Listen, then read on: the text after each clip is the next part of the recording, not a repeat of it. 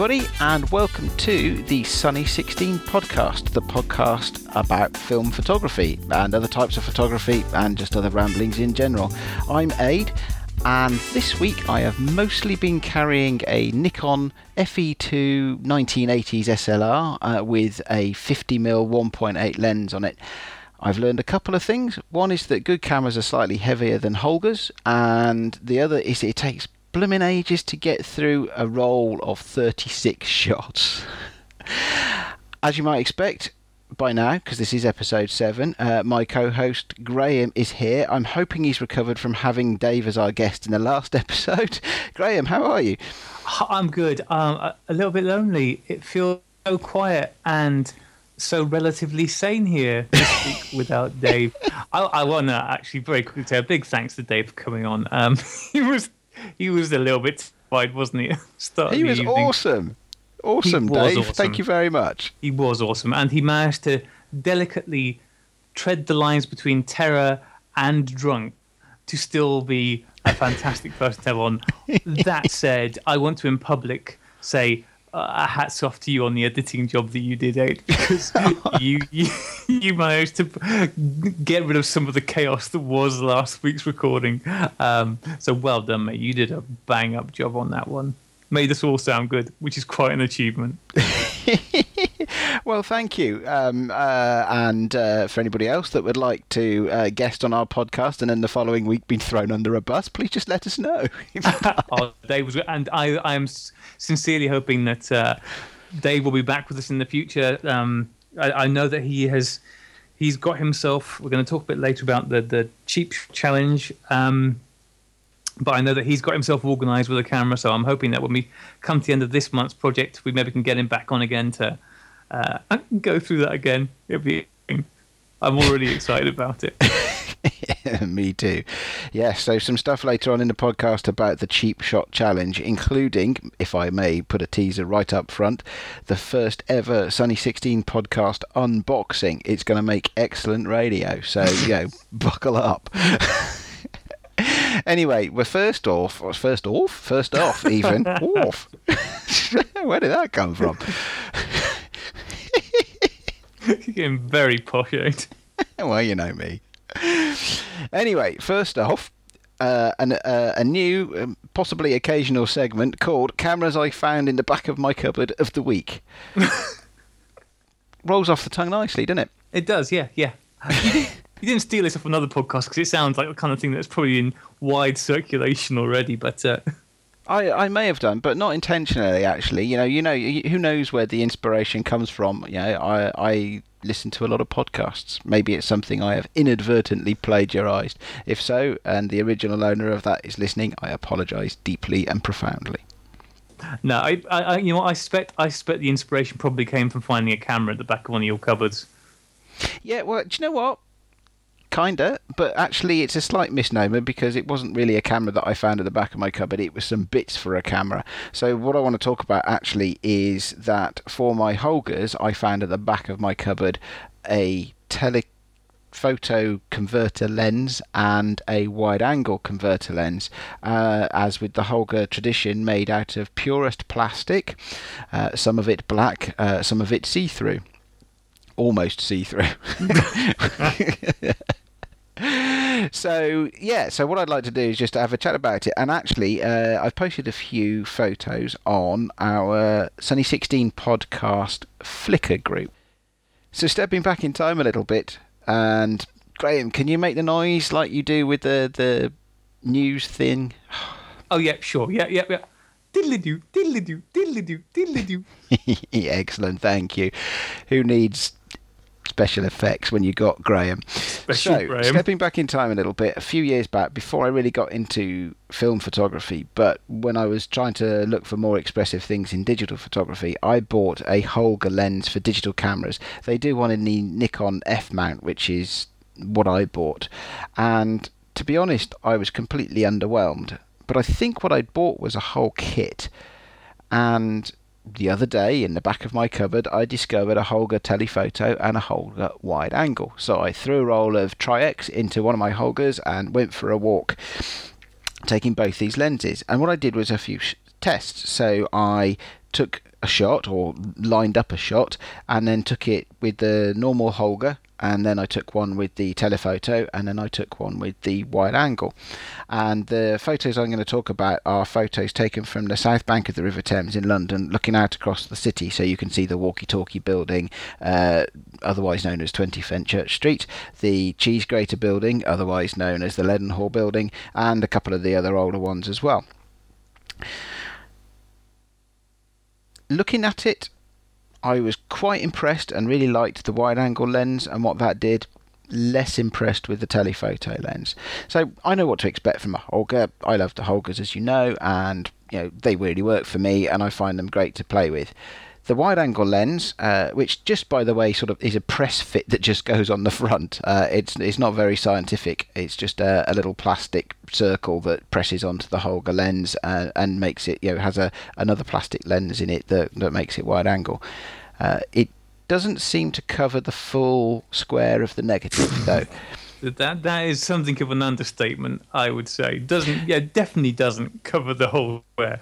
Uh, there's quite a significant circle of um, uh, lost um, space around the edge where it's creeping in. It's, and it's like vignetting. It's this is black, isn't it? It's, it uh, is, yeah. It's it's stopping light from reaching the film, and uh, that's you know a feature. Although not all of them are like that. a feature?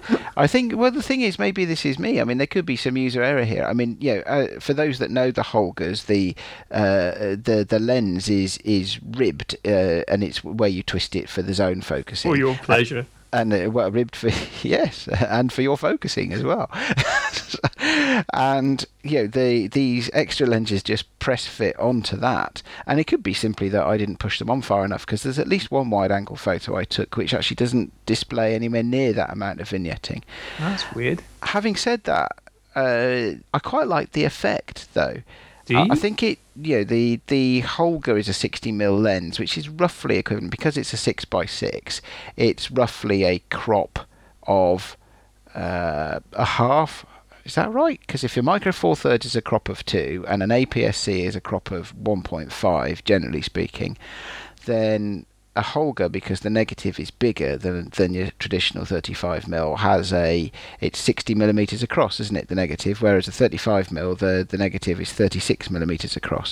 So it's not quite twice as big. It's about 1.8 or something like that times as big. But the I, I you lost me somewhere around the second batch of figures there, but I'm going to go yes, yes. I agree with everything that you're saying. Trust me. I know what I'm talking about. Anyway, it creates uh, cut a long story short, it creates a wide angle view. It creates a wide angle view that's quite like a super wide in some ways that you might see of others because where it's not vignetted in the corners, around the edges, actually, there's quite a lot of distortion in the lens. And you know the the straights are not straight they're quite curved they curve in. It's not pincushion is it? What's the other type? I can never remember what the other barrel type distortion. Barrel distortion. Thank you very much. Quite a lot of barrel distortion, but generally a pleasing effect, and I quite enjoyed it. The telephoto lens, though, mm, mm, it just looks as though someone's put a circular crop on the, the ordinary image. yeah, it does. Barely it? any closer, but most of the image has been cropped out, so the one bit that is fractionally closer is the only bit you can see. It's, it, it, uh, to be fair, it's magnetized. It, it magnetized, magnified even, uh, and it says on the thing on the lens itself that it's a 2.5 times magnification. The wide angle, by the way, is is a 0.5 times magnification. And as I look at them, yeah, it's it's magnified, but my nice six by six negative really only has a circle that's been exposed that is maybe 45 mil across, yeah, if that. At best, yeah. It's the, uh, the, the wide angle, or at least whether it's user from the complicated business of pushing on this lens or not. But it's complex. The wide, angle, the wide angle uh, loses a chunk to that circle, but the telephoto, yeah, I that's pretty bad. You're losing so much of the real estate on the image to that. Uh, I wasn't too impressed with that one. You, you just you just look and think, well, I may as well have just cropped the original image without this lens on it, and because all right, you're getting a slight magnification, but you know you're getting a decrease in the quality of the image because you've got another piece of garbage plastic in front of the um, glass lens of your Holga. So, or if you've got a Holga, the plastic lens of your plastic Holga. So, um, yeah, it didn't seem particularly worthwhile that one.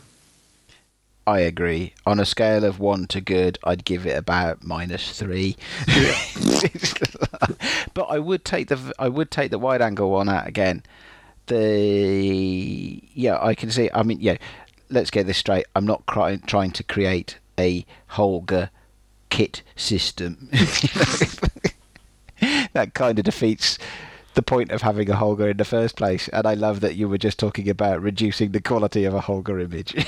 yeah, that's true. Set it on fire. Yeah. So, having said that, I think I, I would definitely give the wide angle lens another go. Uh, I wouldn't give the telephoto lens another go. I don't think uh, everything you just said is entirely right. Uh, you know, you could get better than that simply by cropping your six x six neg. Is that a review of sorts? Yeah, know, an informal yeah. streetwise review. yeah, yeah. Uh, you or yeah, you just need to put, put the thing at the end saying um, the uh, Holga wide telephoto lenses. Was it three out of a hundred? Must try harder. three out of a hundred. it's a bit harsh. I'd say the wide angle lens probably a six out of ten for me. It's not going to improve the quality of your photography, but actually it's interesting and it, it's wor- it's worthy of bringing out every now and again. I'd say the telephoto lens is probably a bit of a white elephant and should be left in the back of the cupboard where I originally found it. it well, see, this is a perfect segue because I'm going to combat combat your. Um, suggestion that the wide angle for your Holga is worth bringing out every now and again. And I'm going to say no, no, it isn't. Because if you want to go wide, you want to go with the Vivitar Ultra Wide and Slim for your plastically wide angle goodness. Uh, this camera, I've mentioned, the, I think, a couple of times over the last couple of weeks as I've slowly plodded my way through a roll of film it does make me feel like a giggly child every time you say it because it just sounds like a packet of cigarettes and it just makes me laugh and it doesn't get old either. Say it again. It's a Vivitar ultra wide and slim. it's great. What a name! What a name f- for such an unassuming camera. Uh, and it's such a dinky little thing that you can just shove it in your pocket and it can just always be there with you. I I think I mentioned last week that I had about four cameras with rolls of that I needed to finish up with the uh, Agfa photo stuff in it. And it was my boy's sports day last Tuesday. So I just went with a bag of cameras, sat down by the front. And n- none of the cameras I had with me were any good for taking pictures of children doing sports. So I had the aforementioned Vivitar Ultra Wide and Slim. I had my uh, little point and shoot 35 millimeter. I had the Praktica MTL uh, SLR camera with 135 millimeter portrait lens on it, um, and an Olympus trip with some red scale film in it. Um, so uh, it was absurd, but I I was just like, well, I just want to finish some of this film, so I took pictures with it anyway and finished up three rolls of film. So I was there.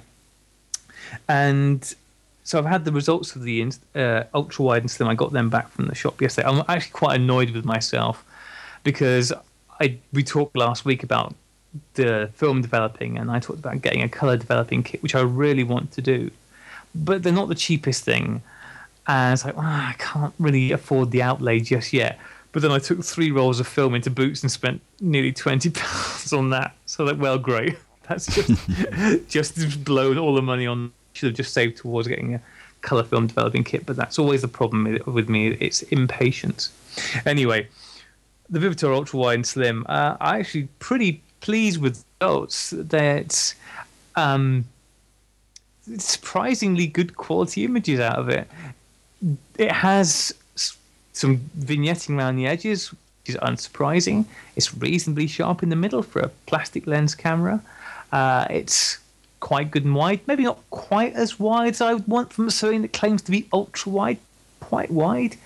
The uh, downside with a nice small camera with a good wide lens is I have got more pictures of my fingers and thumbs in that full of film than I've had for quite some time. uh, thumb, thumb, thumb, thumb, thumb, thumb. Um, but no, I, I, I was pleased with it. It did a nice job, and I can definitely see it being a camera that I use again. Um, just because it's just so easy to use as well. Uh, it's like the panoramic camera. It's just you can just whip it in the pocket, take it, and click, click, click, wind, wind, wind. Um, and I think the image quality was actually slightly better the panoramic camera was, so that was quite nice. I've stuck a few pictures from that up on the Flickr group, and um, there's one on Instagram already, and I'm sure I'll stick a couple more up on there. Um, looking good, actually. Looking good. I, I like what you I like what you've done with it. Uh, there's a cracking photo of a post box, which is uh, which is actually very sharp. Yeah, uh, the the Sports Day one. Um, is I hope that's not your kid that's just about to face plant. I mean, a, no, that you not. have captured the moment. Yet again, you you've proven that actually you're a fantastic sports photographer with entirely inappropriate cameras, just like you did with the Cosmic 35, Yeah. because you've captured a kid, you know.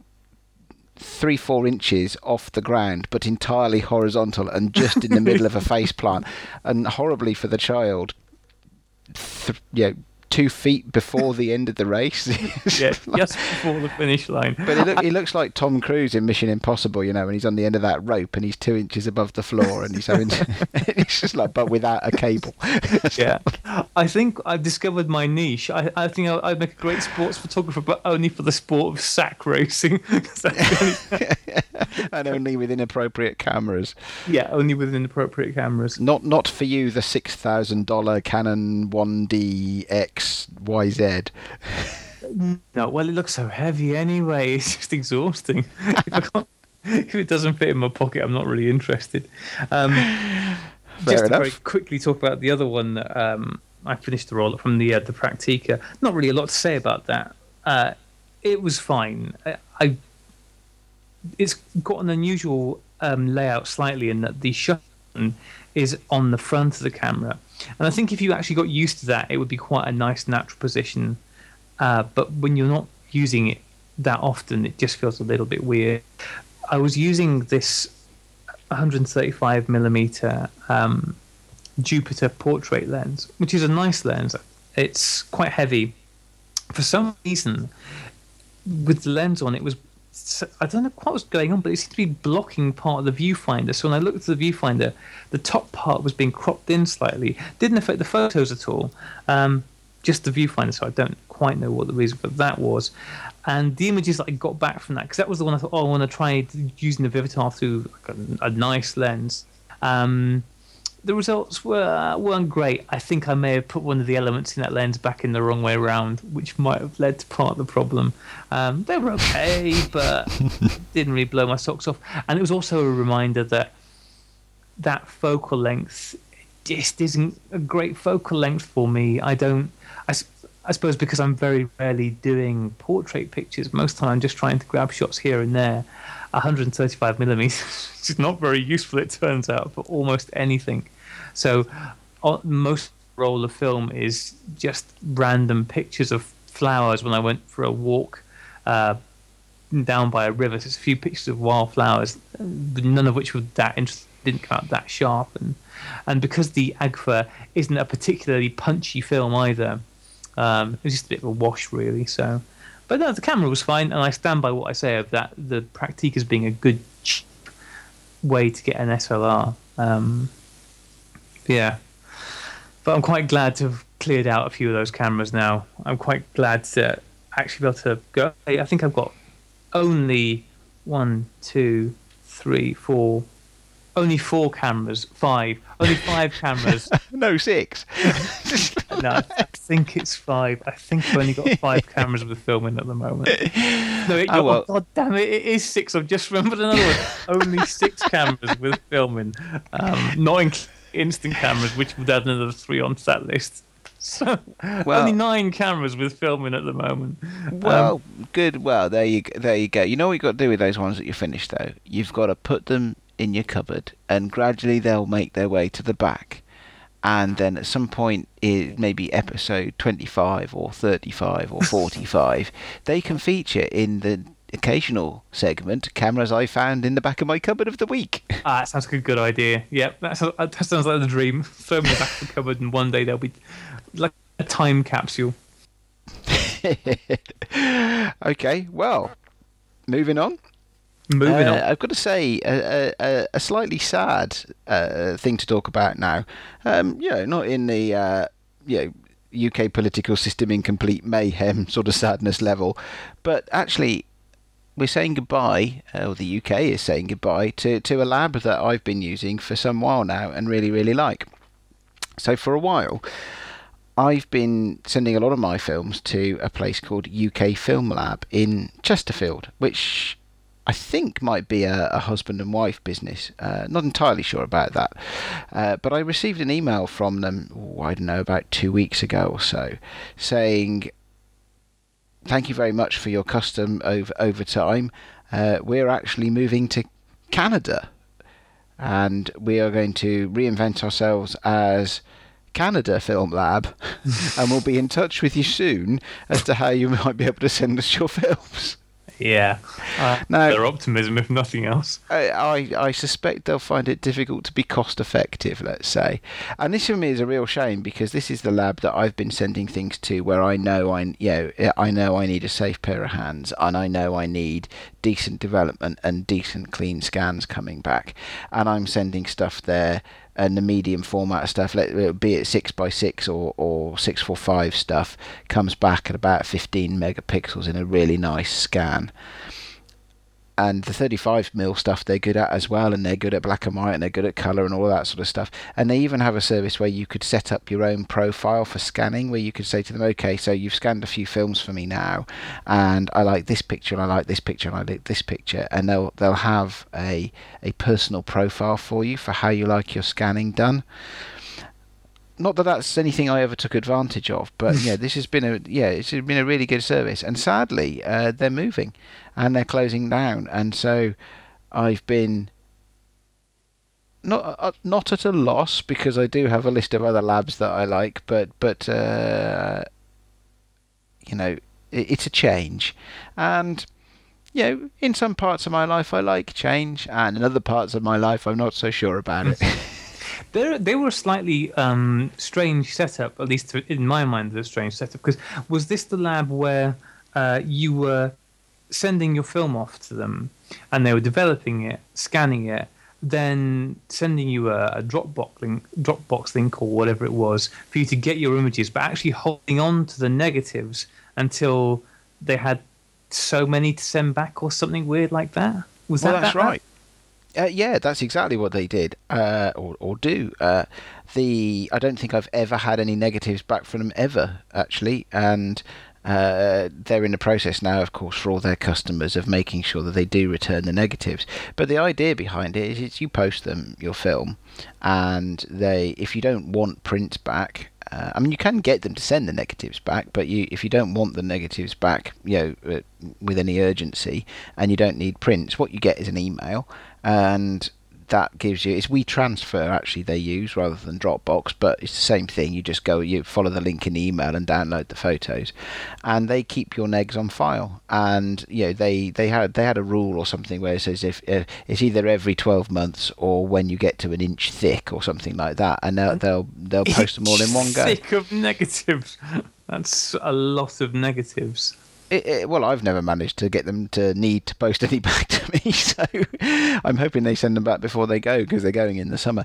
But the, the yeah, it, it's been a great service, and it's a real shame uh, that they're they're going.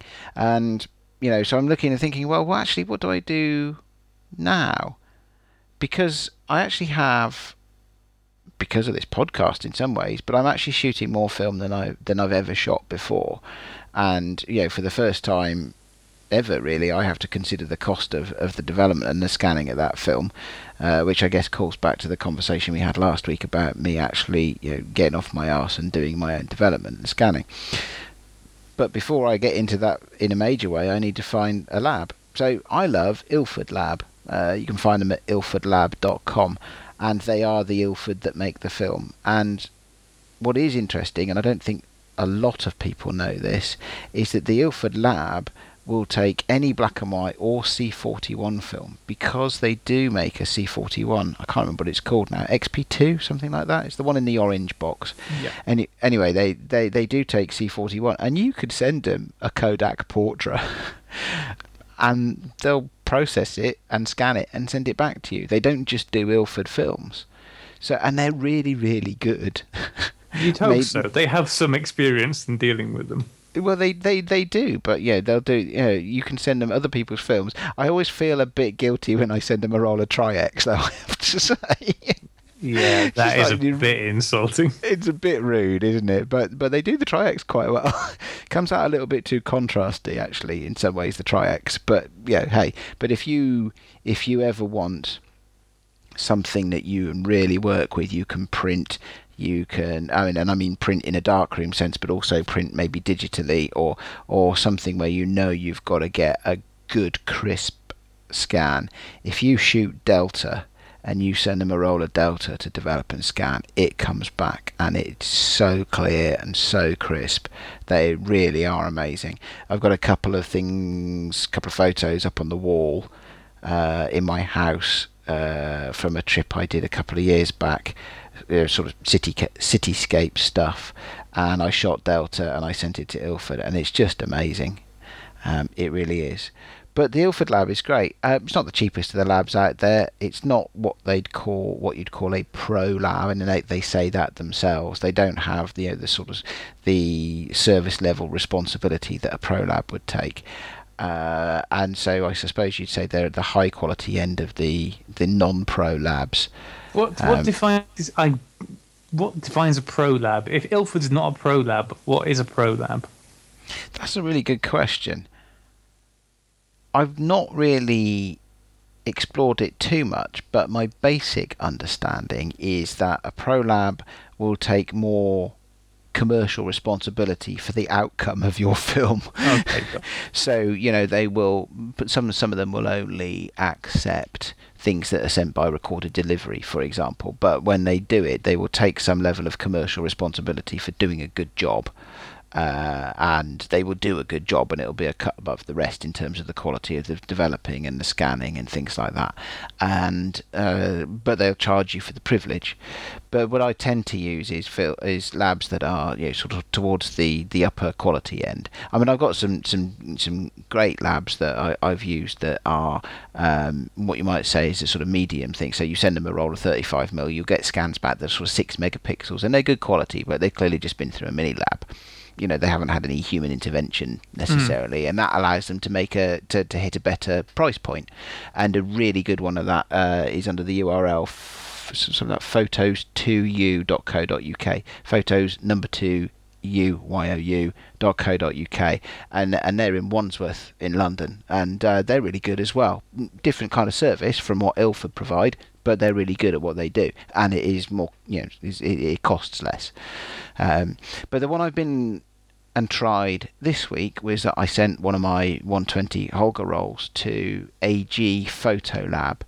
Now I think you may- you may know AG Photographic because they're a big retailer of darkroom chemicals and equipment uh, based somewhere in the Midlands, somewhere on the outskirts of Birmingham. I think. I don't know. Have They you ever heard of yeah. those at, them at all? Yeah, funnily enough, I was on their website just this last week um, looking at these color development kits, and yeah, you're absolutely right. They're based just outside the centre, well, a little way outside the centre of Birmingham, here in the UK. And yeah, they uh, they have sort of two arms of their business. They have the uh, retail side, uh, selling all their chemicals and papers and stuff like that, and then they have the film developing side, which is slightly separate. Although I'm sure in reality, if you go there, it's probably all under the same roof. But Yeah, because I think they're on an industrial estate, aren't they? So yeah, like- exactly, exactly. So yeah, and and I have to say, I've just had back this week uh, a roll of film from AG Photo Lab. I assume they don't call themselves AG. oh, I bet they do. Isn't is is AG the is AG the periodic table? Is it the chemical symbol for silver? Uh, oh, let's. Is that, that is that deserving of a quick Google? In the, Yeah, Google it quick because Is it- we, we that sounds like the kind of thing we definitely don't want to get wrong. uh, it is. Oh, there you go. There you go. Go me and my knowledge of chemistry. Yep. well done. That's about it, by the way, right? So, so, so don't get excited. This is. uh, but having so good news. So yeah, bad news. UK Film Lab are going away. Good news. Uh, AG Photographic are still doing uh, really good work, and I sent them a roll of Tri-X uh, that had been shot through a Holga.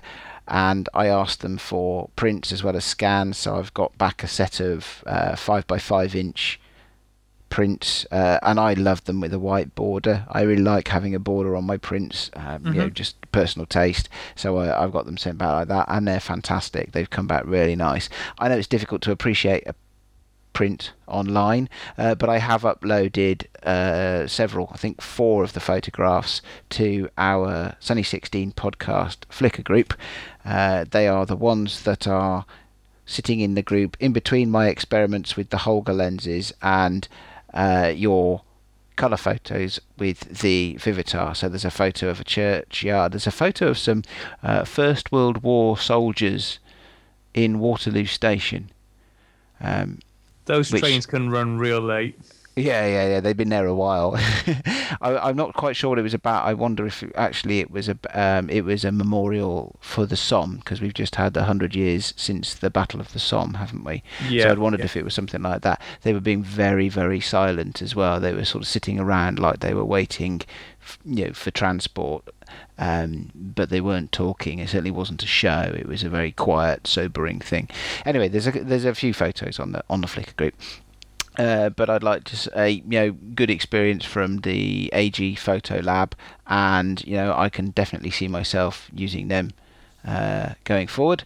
Although I do now have a problem about what to do with my negatives because they'll insist on sending them back. okay, well, this this is the thing, Ade, and I, I, I understand what you're saying, and you're you get very concerned about what labs to use, and which is is a little bit odd to me because all they're really doing is souping this stuff. And as we talked about last week, it's not really rocket science. And when it comes to your scans, in in the words of Bain, I think what you need to do is take control of your negatives because it's it's uh, uh, in, at some point in the future, not today. I want to talk about post processing of, of our film images and what we do and what we don't do. Um, because it's always interesting to me, particularly when I see people on Instagram and what have you saying, uh, these no retouching, blah, blah, blah. And we see the same thing with digital shots as well. Oh, I don't do any post processing or anything like that. But the reality is that a- anyone is sharing a film, sharing a picture on a digital implement, whether it's on through Flickr or Instagram or whatever it may be, the, that picture has had choices made about its appearance. You may not have retouched it, but somebody has, or some uh, computer program has done that for you. And so when you're getting your scanned images back, choices have been made about the way those images are going to look that haven't been made by you, which is fine. Yeah, it, it's not a problem at all. But you are giving up part of the creative process to somebody else to do uh, or some other implement to do. And having the negatives is one of the big advantages. You talk about what to do with the negatives. I mean, just from a purely practical point of view, I've actually got sat next to me here on my big comfy sofa. I've got a folder with all of my negatives in. Uh, actually, getting to the point where this folder is getting full now. So it's just um, just a ring binder with pages and pages of negatives in, and they are all in uh, Kenro sheets. Kenro is probably one of the biggest manufacturers of these things. Um, so they're all sleeved away in nice um, anti bad stuff sheets. I can't remember what they're anti. is it anti-static? Is the word you're groping for there? It, it might be anti-static. It's I don't know. Anyway, to, to, preserve them for a good long time, and it keeps them all in order and it keeps them flat. Um, I've been. This will not surprise you at all. I have not kept them ordered or labelled in any way, shape, or form. So I just have a big binder full of negatives. And if ever I want to find a particular set of negatives I have to sort of dig through them all, hold them up to the light. Nope, not that one. Hold them up to the light. Um, but as far as storage goes, that's definitely the way to go. when Yeah. I first started developing my stuff at home, I thought, okay, well, I'm just going to put them in envelopes or something like that. Worst idea ever. So these the Kenro slip-in sheets for both for medium format and for 35 millimeter are the way to go. The only problem I found with these, uh, and it's I suppose it's slightly specific to doing developing at home if you're not if you don't think things through, is that the ones that are paper they're a bit like greaseproof paper, and there times in the past where I've had negatives hanging up to dry in the bathroom and then gone up the next day and I don't want to move them around the house too much because the more you do that the more dust they get on them. So I take oh no I'll, I'll take the negative whole sheet up there into the bathroom and just cut them up and put them straight in. But if they get any water on them they they just disintegrate and stick negatives and I've actually ruined some negatives where they got a bit of water on one of the sheets that had negatives inside and it just turned into this gluey paste instantly on it. So Nice. uh, little um, little one of those rare Graeme messes things up tales that seem to crop up every five minutes. Um, but that's how I store my negatives. But I really like having them. Um, and I scan in all my negatives. I don't get any of them pre-done. So if I take a roll of film to my local chemist, Boots, to get them developed there, I always ask them to not cut the roll of negatives because I've had instances in the past where negatives have come back and they've just cut straight through the middle of them because it, feels like they've just cut them to fit into their sheet holders under the assumption that no one's ever going to look at these. So now I particularly ask them not to cut it, and that way I can cut them to the right length to fit in my film holders for when I scan them.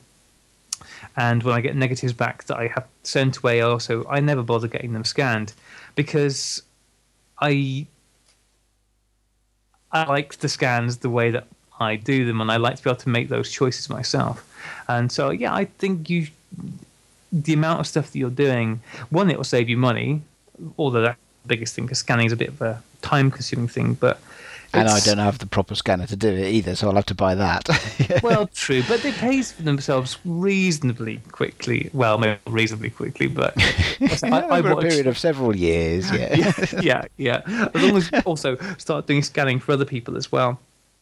Uh, but it's quite fun and it's quite a slow process to do it. But it's part of the process. I've actually, because of getting these three rolls of film developed last week, I've scanned in two rolls. I've got another roll sat waiting to be scanned in. Um, and yeah, there's, there's certain things about it. I I struggle with keeping negatives clean. Um, a lot of time I scan them in and I have to spend like hours afterwards cleaning dust and hair marks off in Photoshop because they just get all these tiny little particles on them. So there's a few things that I found that make that easier. One of the best things was buying a, a real snazzy pair of white jazz hand gloves, um, nice white cotton gloves that I didn't. I only bought those in the last year, and instantly thought, oh, why didn't I do this years ago? Because now I'm not. Oh, really? on Oh, right, okay. horrible smudgy fingerprints over my images. The other thing I did recently is I bought some 99% proof alcohol, not, not for drinking, obviously. And when I remember, I, I just get some clean cloths or cotton buds thing and just give a wipe down with that. And it evaporates off really quickly, and that does a really good job of cleaning them up. Oh, but yeah, I, I, I do think that scanning the negatives in yourself will give you more options with what you want to do with stuff. It, Um, cle- it, it clearly would. It clearly would. And uh, if only I wasn't so goddamn lazy, Yeah, it, it would be a higher priority for me. But you know, I uh, I am lazy, so I also have one of those files that you've got. Uh, I and I have negatives in it, and actually, I tend to put a little paper note in to say what is on that particular set of negatives, and I try to file them in chronological order at least. But I also recognise that I haven't actually undertaken that exercise for a good couple of years, and so I'm going to have a whole pile of negatives I need to catch up on. One day when I've done things like all the chores in the house forever and all the chores in the garden forever and I've shipped off my children for a good six week trip to their grandparents. Yep. Maybe, just maybe, I'll get around to working on those. But the, one of the reasons I like to have the scans back, and one of the things I have thought about actually is just is, is saving a bit of money by just having low res scans from the labs, because my archiving isn't based around being able to find negatives quickly. My archiving is called Lightroom, and you know if ever I wanted to dig out a negative, you know I'd be able to find the photograph on Lightroom, and as long as my negatives are filed in rough chronological order, I'd be able to find it relatively quickly. But you know uh, I'm just a little bit lazy, and then on top of that, I'm actually quite a lot lazy. I don't think it's so bad. I think with black and white negs, it's less of an issue because the the scans they they've got the exposures right because they're good at what they're doing and it's black and white. So usually there's not that much difference and if they're doing decent quality scans. But it's with the color shots. Uh, I find it, it, can be quite markedly different depending on what the setup is on the scanner. Um, so I, I when I get my pictures done at Boots, I get prints because they just come with prints anyway. There's no develop only service at Boots, and they their prints are always very saturated, very contrasty. And when I scan the images in, they look nothing like that. Um, and but I suspect if I got scans from Boots, they would come back looking like the images that I get the prints of. Because even you're sent to me, what you're getting with the scans is you're getting like a, a JPEG. You're getting here's the cooked version of the image that you're taking. Where um, your negatives yeah, are your over, overcooked version. I tell you Yeah. what, if you ever get, if you ever, if you ever start thinking that boots are a little bit light on their overcooking, uh, you want to send it to the lomography lab. they go nuts. doesn't surprise me. That doesn't surprise me at all.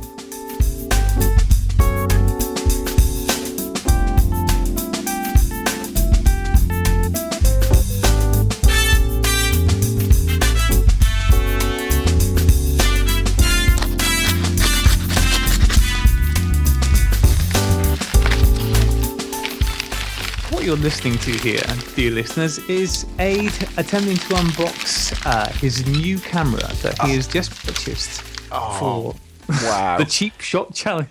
No, hang Uh, on.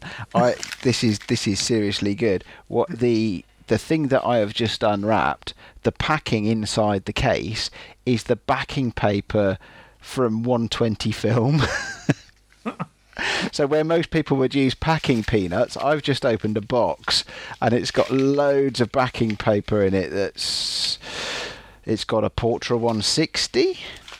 It's got oh, what else has it got? It's got a a Fuji something or other. It's got another Portra 160. This is exciting stuff. Well, you say that. Um, and it's important to notice that I suspect that the backing paper in that box is probably the best thing that's going to come out of that box because this is a challenge that's between you and I to see who can do the best with this shot challenge, and it's going to be me. And whatever's in that box is going to be hot garbage, and you're going to be embarrassed by it. Um, so make the most of your 120 film backing because that's going to be as good as it gets. I've never been posted a box full of film backing paper before. That's very exciting. And also in there, just uh, whatever the result of this unboxing, a quick shout out to uh, filmsnotdead.com. Uh, who sell second-hand cameras on the internet, primarily on eBay, I suspect, because that's certainly where I got this from. Right, okay, so I've gotten through the 120 paper.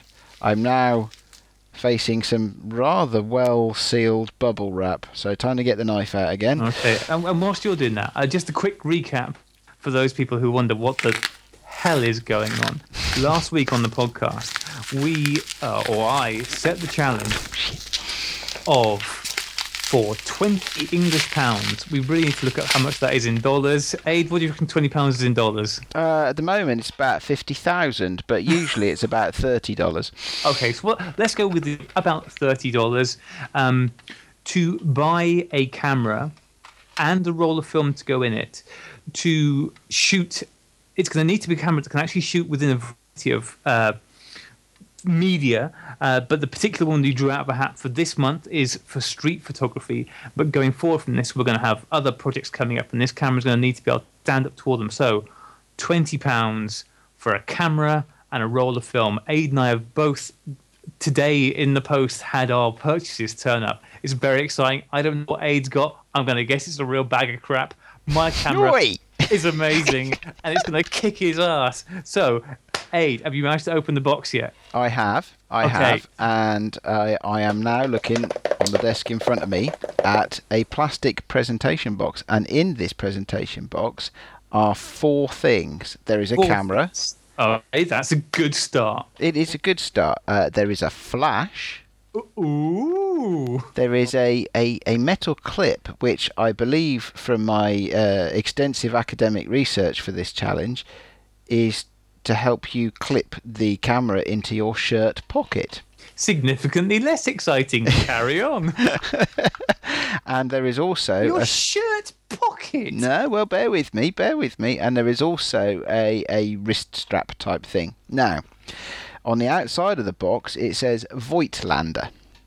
Okay, that's a good name. I'm liking the name Voigtlander. Well, you know, I have to admit, I'm you know, I'm partial to a brand occasionally, you know, and and Voigtlander's a brand. I've always wanted a Voigtlander. I did think I'd probably get like a Bessa R2A or something like that. You know, oh, did you get one? Did you get one of those for twenty quid? I no no no. I only paid five. okay, no, all right. Let's be a little bit more serious here. What it says on this camera is Voigtlander Vitoret, if I've got the pronunciation right, Vitoret 110 EL.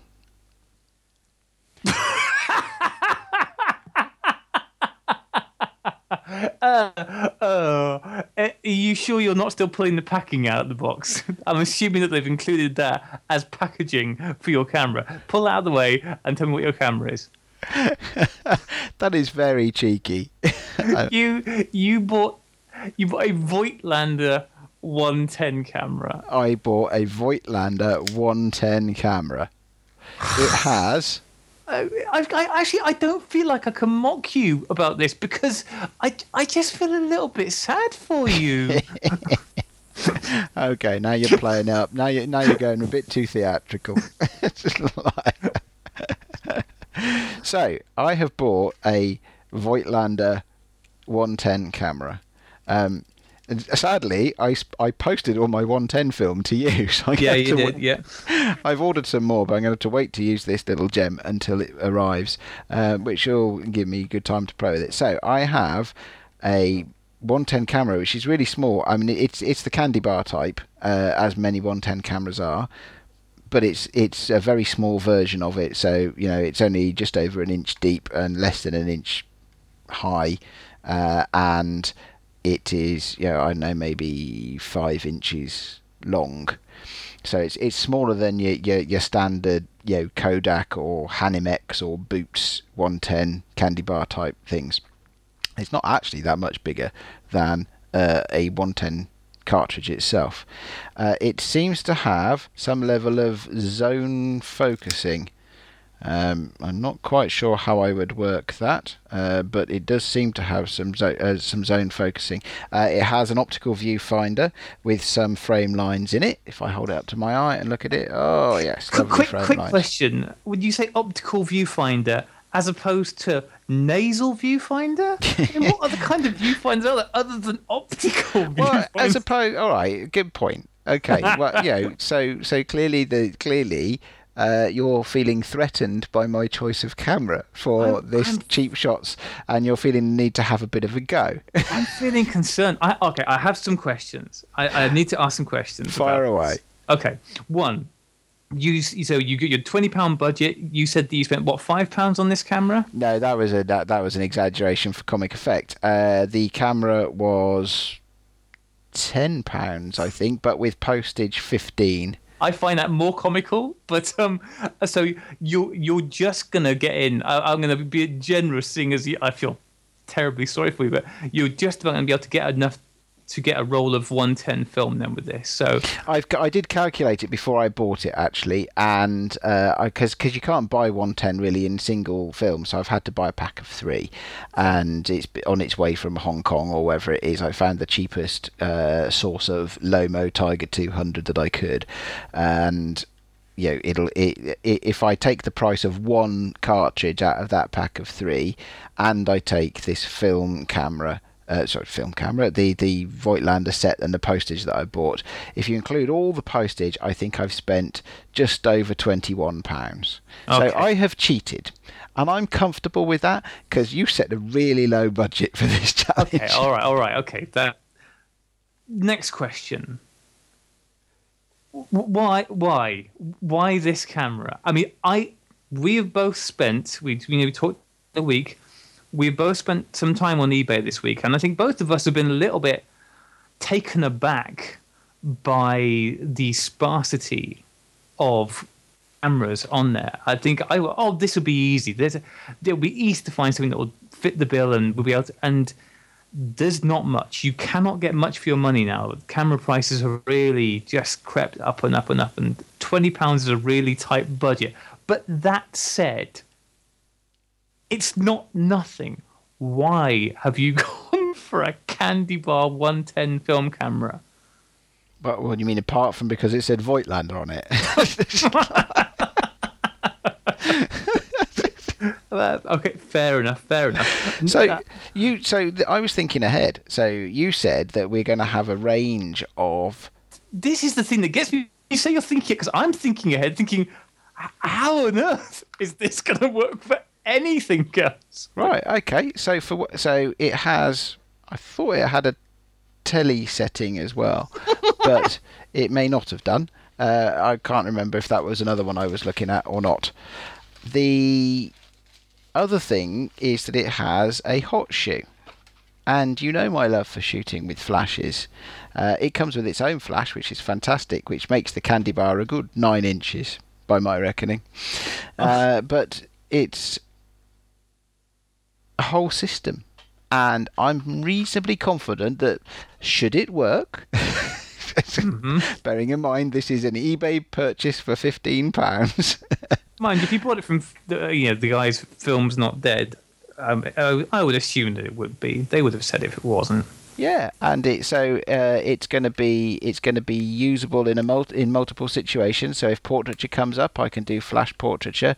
It's got a, uh, a, a it's got a flash. It's got a hot shoe. I might even be able to use off-camera flash with it. You keep Uh, mentioning the flash. Does it have anything? Uh, what what um what lens is it?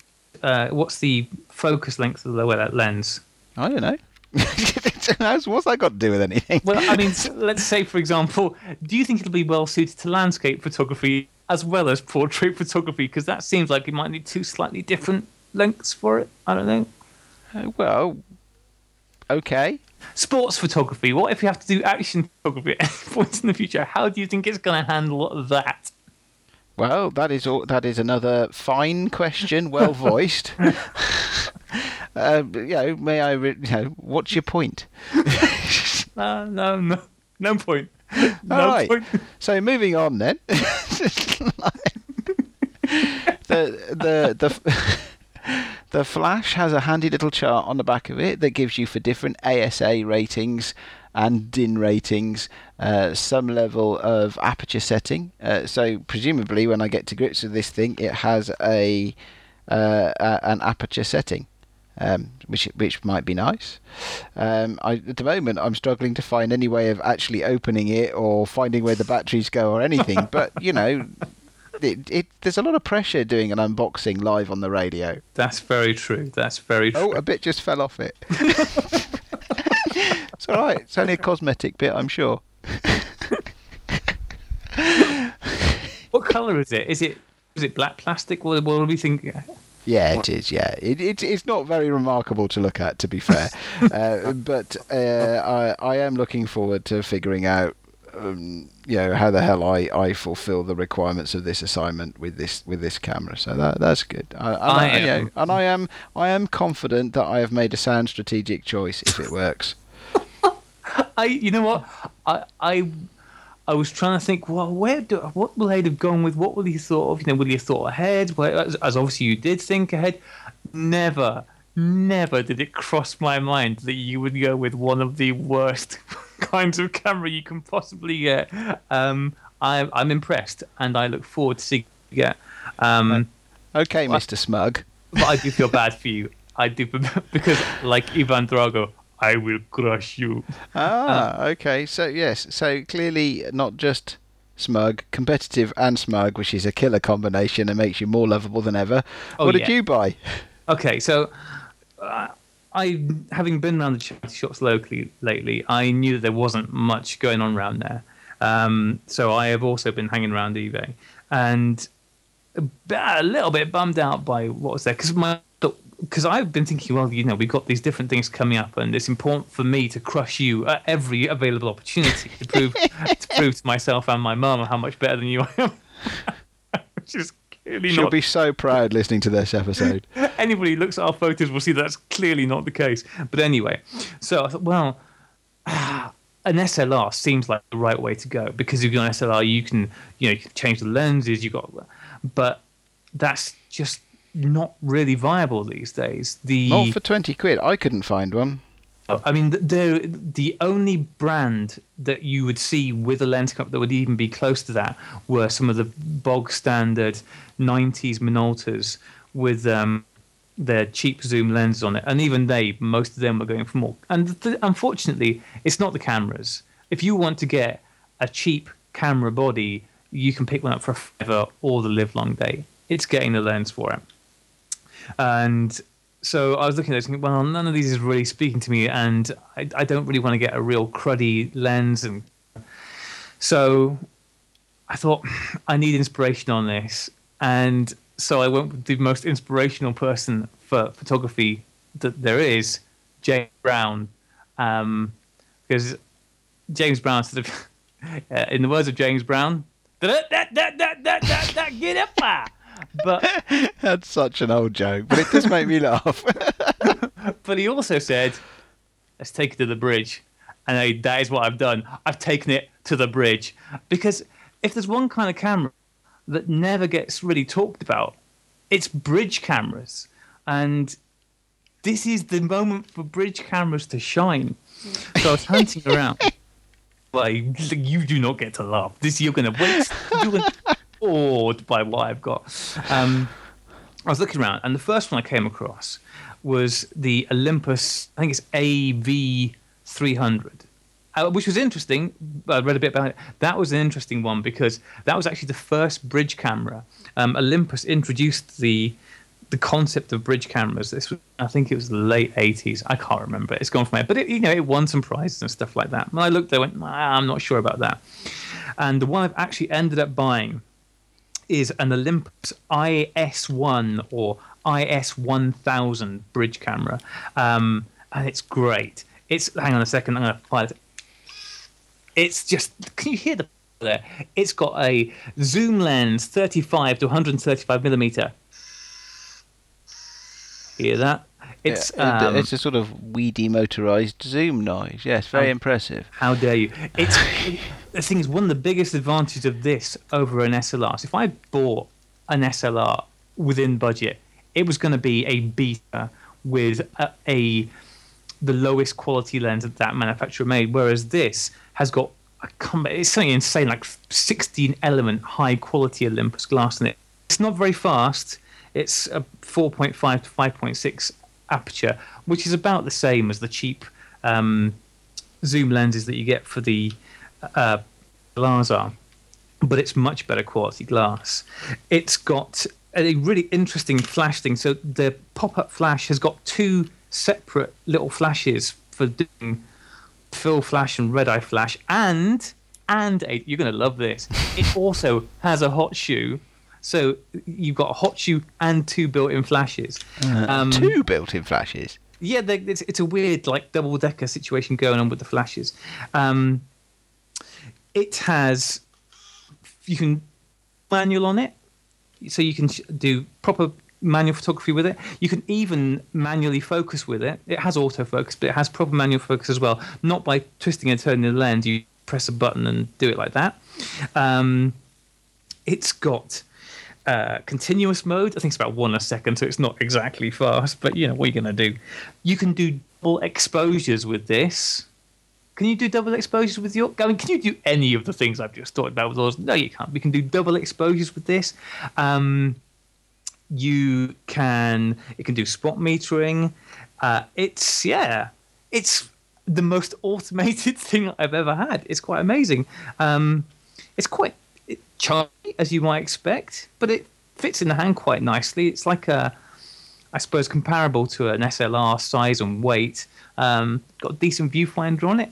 Um, so you're looking through the lens, obviously, with the bridge cameras. Um, and yeah, I, I, think this is going to be great. And it, it all seems to be working nicely. the only thing that makes you can, um, as I mentioned before, you can focus it yourself. And I'm going to see if I can bring up the power focusing. Hang on a second. The, the, when you focus it yourself, it sounds real bad. That's a really kind of horrible grindy noise. Um, but uh, you know that aside, um, it's great, really great, and I'm hoping that he's going to fit all the bills really well. Um, it's a bit cumbersome for street photography. It's not exactly discreet, but it is black, so that's pretty snazzy. And it's got Olympus on the front, and everybody loves Olympus. Uh, if it's the one that I'm currently looking at on the internet, it's a, it's a hell of an ugly camera. Look, I'm not going to say that stylistically it's the most beautiful thing because this telephoto lens thing on the front is quite a conk on it. Um, but all right, it's not ugly. It's just long in the nose, and um, yeah, it, it's pretty swish. The thing with the bridge cameras is, is that they get no love whatsoever because they they fall between those two sort of schools of they're not point and shoots. They don't have the convenience of the quick grab and go point and shoots, but they also don't have the flexibility of an SLR. You can't change the lenses on them. You can't do anything like that. But for this situation, these are the perfect weapons. I'm hoping it's going to give me all the flexibility I need. I mean, admittedly, I wish it was a little bit wider at the wide end. 35 is not that wide for um, doing landscapes, really, but you know, it's it's better than not at all. Um, and I wish it was a little bit quicker. But this was actually, you know, they made quite a few of these bridge cameras, and the IS1 or IS1000 was their higher end bridge camera. Uh, oh, I'm very glad to hear it. yeah, thank you. I appreciate it. Um, so yeah, I I trust you are suitably awed and impressed. And I, I speechless, mate. Speechless. I, I, well, well done on buying one of the ugliest cameras that that has ever been made. Listen, looks aren't everything. It's all about the pictures. Well, you would know. and uh, my camera also cost me, including postage, I think fifteen pounds fifty. So, so pretty much mine cost about five pence more than that. So so that's actually in economic terms we got quite a battle on here because actually we both paid exactly the same amount of money. Yeah, yeah. It's uh, I I'm feeling pretty good about my purchase. It's all working. It came with that in. Uh, it's even got a strap lovely strap to go around my neck. I, I'm not going to try and clip mine onto my pocket because that'll just rip my pocket off any shirt that I'm wearing, obviously. But yeah, it's yeah, feel the weight. That's pure quality. That is pure 60, quality. it's got a ED high resolution lens. These pictures are going to be so sharp you'll cut yourself when you look at them. So. Mm. Well, yes. I look forward to that then. yes, so yeah, so I'm going to get some so, films and uh, I can appreciate then having now had a bit of a rundown what you've actually acquired for this challenge. I can appreciate where your smugness comes from. oh, that's just inherent. well, yeah, yeah, clearly. but you know, you seem to have you know made a, a concerted effort to buy yeah a solid all rounder. Um, I'm quite amused by when you when you do the pop up flash. It actually has two little flash units. That's quite that's, quite weird, isn't it? I don't think I've ever seen it that before ever. So that's quite intriguing in itself. Um, but bring it on. Yeah, it's going to be good. So I'm I think uh, I think the film I'm going to go with because um, luckily I have somebody nearby who sells film, sells because it's, it's, street photography. So I'm going to go black and white because that's the color of the streets, baby. Um, and also I've just shot so much cheap color film over the last month. I need a break from that. Um, have you hit some sort of saturation point? I, have literally hit saturation point. Yeah, of just all those saturated images. Um, so I might go with because I've not shot any before. Um, I've got a roll in one of my. I think I've clicked one shot through uh, the Ilford Pan F50. Have you ever shot that? Oh, Abe? that's beautiful. That is, yeah, yeah, it's really good. Uh, it's not not exactly an indoor film, but uh, no, it- especially not with slow glass. But No, it's it's really nice. Actually, you'll you'll enjoy that definitely. yeah, so I'm I'm actually quite. It is a big bulky camera for me to take out. Um, it is, and getting used to the clunky autofocus and stuff like that. But yeah, it's gonna be fun. I'm I'm looking forward to having.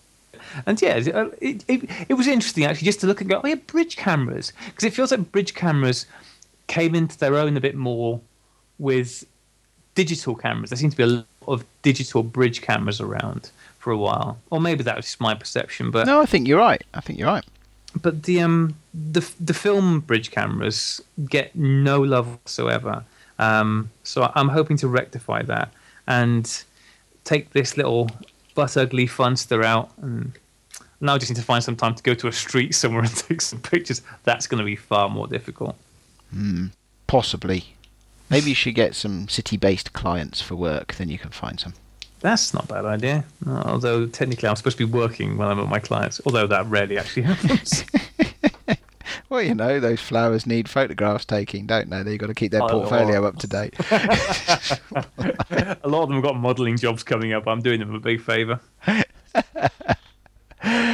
okay, cool. All right, so there we go. That sets the scene for the cheap shot challenge. I'm not sure we set any timescales for this, um, but given that I'm going to wait until my film arrives from Hong Kong by boat, Well, I mean, we, we know, might we- have to be a bit relaxed about it. Uh, well, I mean, we said about a month. We said about a month for this first uh, first one. And the good thing is, at least you'll have rolls of film ready and backup for in future. But uh, I think we'll aim for about about four weeks. So we're on uh, which episode is this? episode. This seven? is episode seven, mate. Yeah. So 7 So I Mm-hmm. reckon we'll be looking at you know drawing the line underneath this first instalment at uh, episode ten, episode eleven. I would guess. Okay, well, let's see where we get to. I will do my very best. I am slightly dependent upon the film arriving. I don't want to hear your excuses, eh? I don't know. That that is going to be the least of your problems. Oh, you enjoy it whilst that film's in Hong Kong because that's the best that's ever going to get for you. Um, this really is bringing out your Larry side, isn't it? yeah, yeah. I like a competition that I know I'm going to win. All right, well, there we go. So you heard it here first, folks. Graeme is not quietly confident that he is going to win. Uh, I think anybody who's listened to this knows who's going to win. But if anybody's listening to this fancies um, joining in, then please, yeah, do and, and let us know what you're finding, or uh, just let us know what you think we should have got. If you think that we both made catastrophic errors instead of just Ade making a catastrophic error, then let us know what we should have gone with. Uh, I'd really like to hear. cool. All right. Time to move on then. Yep. Okay, so I think uh, it's time for the shout outs phase, isn't it? So I know you've been talking with a whole bunch of people on Instagram this week. Yeah, I just wanted to point people towards a few Instagram accounts that I've been. I, I we follow quite a lot of people, and it's continuously getting added to actually as I come across more and more people. And certainly, if you're listening to this and you're on Instagram, um, do hit me up and let me know because I love seeing everybody's photos on there. I find it really inspirational. Ones that have caught my attention in the last week in particular uh, is um, Neil underscore Piper. That's N E I L underscore P I P E R. Uh, he's been doing all sorts of um, interesting pictures. What particularly caught my eye on him, he'd been doing some uh, nighttime shots with film, which is something I am always very drawn to. I, I like night photography, but I've never tried doing it with film uh, because I'm a coward, and it's I really want to. Uh, I need to get. I've, I've been looking at a new light meter this week for doing real low light stuff, but it's 400 and something pounds. so that's not going to happen. truth. Yes, exactly. um, but uh, also, whilst looking at his work, I went to his website, which is www.neilpiper.com, and he's got a lot of really interesting images. He's either he's part of a car restoration and modding community, or just friends with people within it. But lots of um, pictures of people doing that, and I love these little insights into a completely alien world. So that's definitely worth a look. Um, another Instagram user, Pinhole Cannon, uh, Cannon with just one N. Well, ends, but one end in the middle. You, you know what I mean. Anyway, pin, You mean Pin- like the camera company rather than like the gun? yeah, exactly. Although his name, I think, is spelt like the gun. Anyway, bizarre. But um, pinhole cannon, it, as his name would suggest, lots of pinhole photography, and I love it. I, lots of really great shots. And what I particularly like about it is that he's almost using a, his pinhole like a point and shoot. He's taking it; it just seems to be in his pocket the whole time. Um, so he's I saw a picture he put up the day where he's got his kids in the car and he's put his pinhole camera in the front footwell and taking a picture back up through and just lots of other more dramatic and exciting photos, but just the fact that he's always got it with him and he's always taking it and he gets really lovely results with it and he's using filters and stuff with it as well. Uh, ended up with me looking at uh, more pinhole cameras online and he uses a, a brand of pinhole called uh, Reality So Subtle, which is made by uh, a gentleman I think over in France. And I was looking at his website. Um, actually think uh, Dave bought some pre-drilled pinholes from that guy before, and you know he makes some really nice pinhole cameras there. And uh, so I found pinhole cannon's great if you want to see some really nice, interesting pinhole shots. And finally, for this week, this was a bit of a long one for an Instagram feed. Um, Adam J. Smith Photography. This caught my eye in the last couple of days. Um, it's primarily landscape photography. He's an Australia based photographer and he's taking these beautiful medium format landscapes on uh, Velvia 50. So you're getting these lovely saturated images. And slide film is notoriously difficult to nail exposure on. You have to be really accurate, and he's just doing such a beautiful job. He's taken some pictures in caves out into the sunlight and all this, and just lovely images of beautiful parts of the country. Uh, he has a website as well. This his website. I don't know how he got this web address. It's www.adam.gallery. Wow, that's a great It's website. an interesting one. Yeah. Um, but yes, if you if you like landscape photography and you like Australian scenery, a great place to go to. Uh, I, I did ask him if he'd adopt me so I could go enjoy his scenery. He he talked to his wife about it. But I, to be honest, I don't think he's going to. I think he was just stringing me along. Um, So yeah, yeah, yeah, you, you have to ask. You know. Oh, yeah, I Um, suppose so. Yeah, yeah. Yeah. Also, the other thing I found out from looking at his website was he's got a really good moustache. So just bear that in mind looking at his pictures. Um, so yeah, those are those those are the things that particularly caught my attention uh, this week. But um, I see a lot of really great stuff. And and please, if you are on Instagram, do just give us a shout on there. We're Sunny Sixteen Podcast on Instagram, and just say hello. And I'd love getting into conversations with people. I love seeing what people are doing. So make yourself known to us.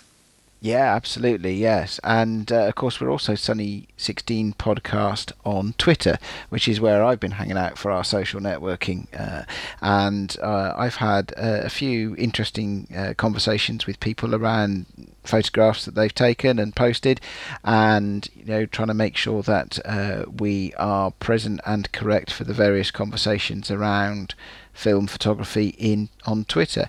Uh, I've seen quite a few interesting things around uh, Impossible Project film. Actually, it's quite a conversation around. You know, it, it's a bit broader, I suppose, rather than one to one on Twitter. It's a different different kind of network, I guess. But uh, quite a lot of conversation about Impossible film and quite a lot of. Uh, conversation around 35 mil as well actually uh, and people who are making a real effort to, to share 35 mil photography so I'm participating in that and yeah please do come along say hello at Sunny16 podcast on Twitter and of course you know also uh, Sunny16 podcast on Flickr and sunny16podcast at gmail.com if you fancy getting in touch and sending us an email. It's, Uh, it's, it's quite a good breakdown now, isn't it? If people want intelligent conversation about photography, they can track you down on Twitter. And if people want really bad puns, they can find me on Instagram. this is the two flavors of 16 podcast you'll get. Uh, if ever you're not sure which of the two of us you're talking to, is there a bad pun? If so, it's probably me. cool. Okay. Right. Well, it's also about this time of day that we like to say a big thank you to Chris at pixelatedphotographer.com for all his tech support to this project, uh, for hosting uh, the podcast, and uh, for hosting the longer form conversation uh, around the forums on pixelatedphotographer.com. So please go and uh, catch up with us there. Uh, we also like to say a big thank you to Kevin MacLeod, whose music Honeybee, uh, shared under a Creative Commons license, is threaded throughout this podcast, and you can find him at incompetech.com. One last thing before you completely wrap it up. Um, I just want to say a, a big thank you to um, Ian K, uh, Kid Lawnmow, for leaving us an iTunes review. Um, thanks, Ian, for for listening to to our plea. Um, and Ian Kay is one of the, the Pixelated Photographer Forum members, and he also has a website uh, which is worth the visit. IanKphotography.com. That's Ian with two eyes. It's people with weirdly spelled names. Um, but Ian does a lot of, well, actually, not so much lately. We're hoping that he gets his ass back in gear and does more, but um, does a lot of nice, interesting alternative technique uh, work as well. So he does darkroom printing and stuff like bromoil and other things that I don't understand as well. So um, check his stuff out. It's great. Okay, well, that's brilliant. Um, as ever, it is a joy, a privilege, and an honour to talk to you, Graeme, uh, especially when we get to ramble about film photography for the benefit of other people. We'll be back next week. Uh, thank you and goodbye. Bye.